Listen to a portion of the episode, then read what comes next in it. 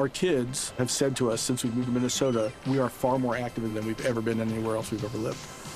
Moving to Minnesota opened up a lot of doors for us. Just this overall sense of community, the values that, you know, Minnesotans have. It's a real accepting, loving community, especially with two young kids. See why CNBC ranks Minnesota number four best state to live and work. A great place to work, an even better place to live. ExploreMinnesota.com slash live. Coming up on the news. Trump vows new tariffs on China and says President Xi is moving too slow on trade. A gun shop billboard targets the four Democratic Congresswomen known as the Squad.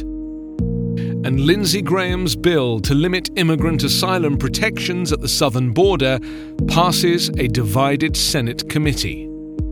It's Thursday, August 1. I'm Anthony Davis.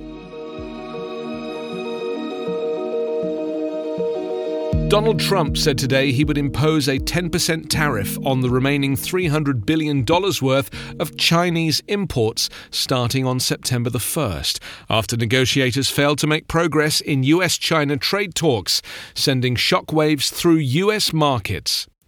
The levies, which would hit a wide swathe of consumer goods, from cell phones and laptop computers to toys and footwear, ended a temporary truce in a trade war that has disrupted global supply chains and roiled financial markets for more than a year. Trump later told reporters he could further ratchet up the tariff rate, even beyond 25%, depending on progress in the talks with Chinese President Xi Jinping. Moody's predicted the new tariffs would weigh on the global economy at a time when growth is already slowing in the United States, China, and the Eurozone.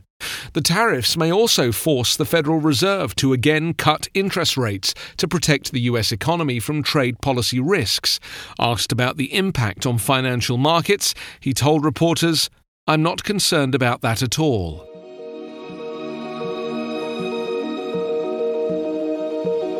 A gun shop in North Carolina has sparked a backlash with a billboard calling four Democratic Congresswomen of color idiots following Donald Trump's racist attack on the lawmakers. Cherokee Guns shared an image of the sign, which features the faces of Alexandria Ocasio Cortez, Ilhan Omar, Ayanna Pressley, and Rashida Tlaib, accompanied by the caption, the four horsemen are idiots. The shop's advert was signed by the deplorables. The billboard has been condemned by the Congresswomen pictured, as well as anti gun violence advocates. How the hell is this not inciting violence? Ms. Tlaib tweeted on Wednesday evening. The Coalition to Stop Gun Violence called the billboard violent rhetoric. Threats against members of Congress, particularly minority members, are trending upward, and it's driven by the president's racial rhetoric, the group wrote. This is dangerous.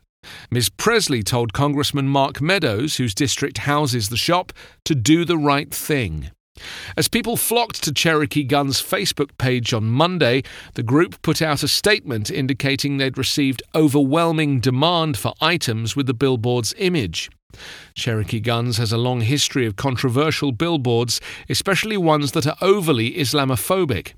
In 2017, the store posted a picture of another sign with a great message Infidel Armament, it read, in block letters, above Arabic script, and a rifle.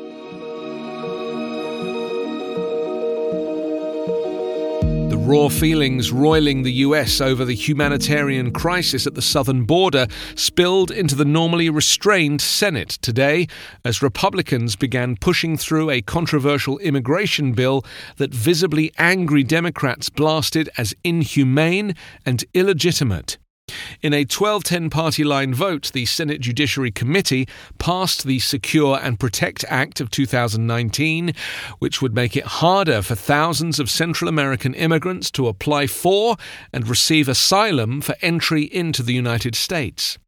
Committee Chairman Lindsey Graham, frustrated at Democratic efforts to block his bill, brought the measure up for a vote, even though opponents claimed it was a clear violation of the panel's rules.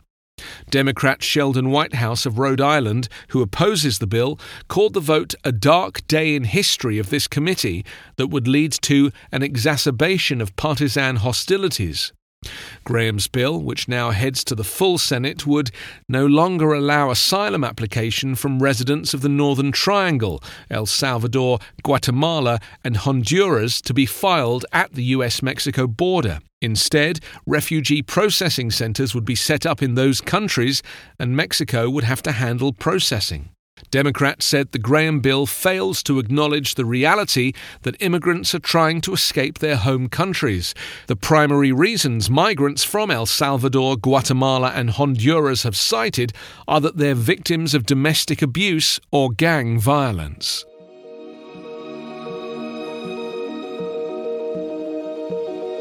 You can subscribe to The News with your favourite podcast app or ask your smart speaker to play The News with Anthony Davis podcast. Follow us on Twitter at The News underscore podcast. The News is an independent production covering politics, inequality, health, and climate, delivering honest, verified, and truthful world news daily.